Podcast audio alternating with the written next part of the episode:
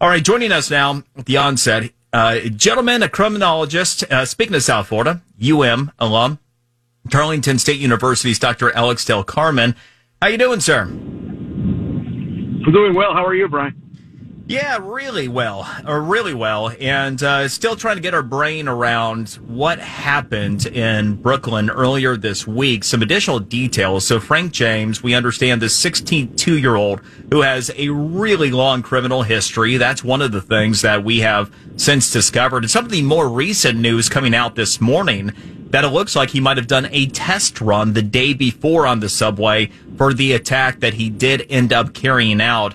Uh, first, from your expert perspective, give us the, the rundown of, of how you see this situation having played out and what might have animated him in the first place.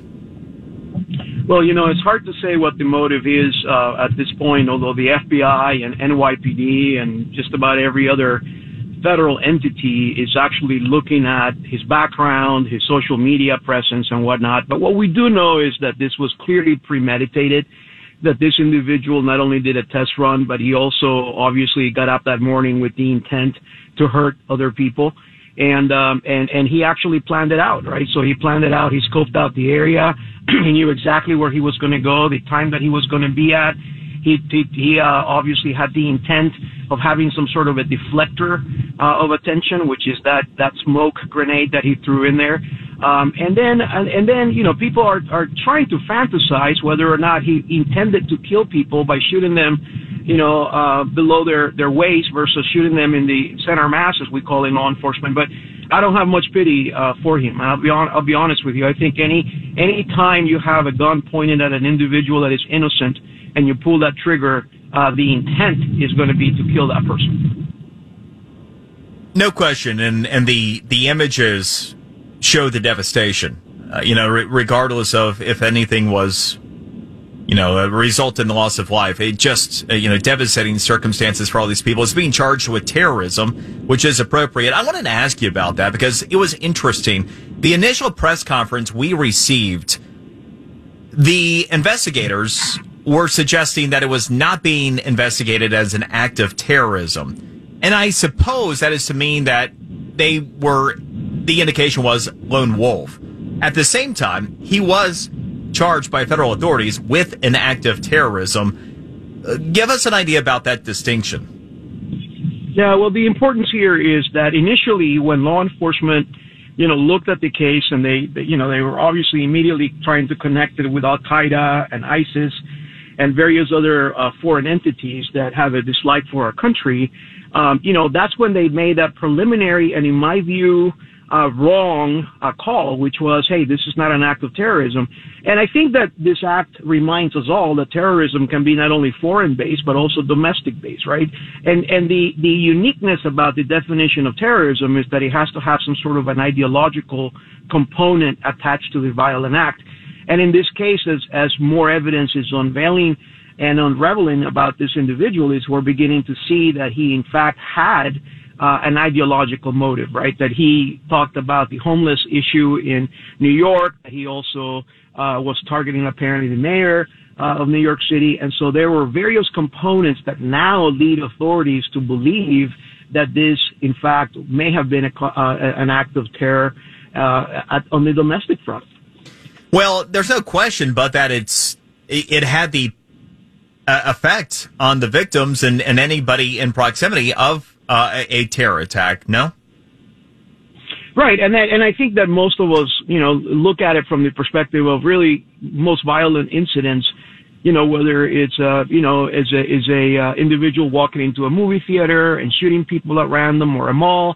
I mean, all of those incidents do carry uh, the aspect of terrorizing innocent people, but but the legal definition, the definition that the FBI gives us of terrorism, does include ideological motives uh, as a component, and that's why many law enforcement entities rule it out uh, whenever they find that you know perhaps the individual was just angry at society or may have been angry at a particular person, and there's really no ideological component to it. But in this case, we are identifying the ideological uh, component, and uh, and I think it is very appropriate to charge this person with uh, terrorism.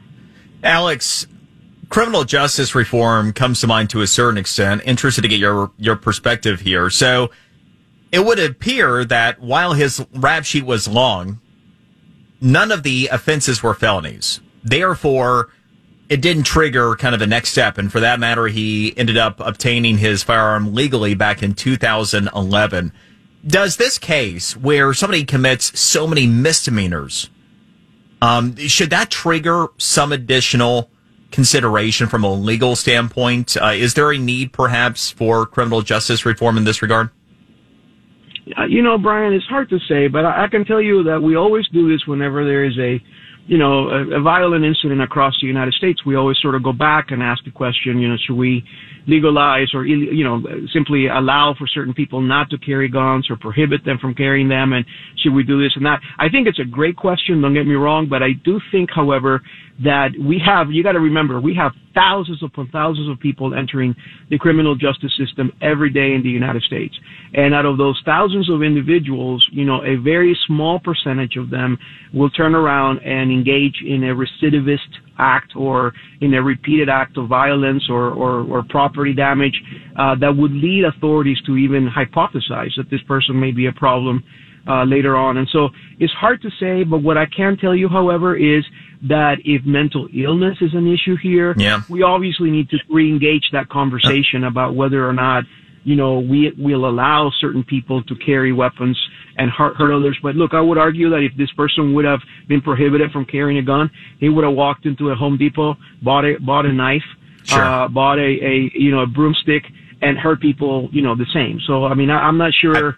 Um, you know, that we could have prevented that from. Hear you and understand, and actually, kind of where I'm thinking, just in the that construct is, you know, we have the old three strikes you're out kind of kind of rule. And, you know, perhaps at a certain point, because you talked about recidivism, uh, I don't know if it's three, five even misdemeanors. Suddenly you get charged with, with a felony. Um, something along those lines to where somebody who shows a real pattern of committing crimes given an opportunity. Uh, memory serves looking this up. He was around eight or nine misdemeanors. I mean, somewhere along the way, we've, we got to say enough's enough. But anyway, uh, great as always. Thank you for the insight. Appreciate it. Thanks again, Brian. All right. That is criminologist Dr. Alex del Carmen, of course, uh, UM alum and professor, Tarleton State University. Be right back here at the Brian Mudd Show, News Radio 610 WIO.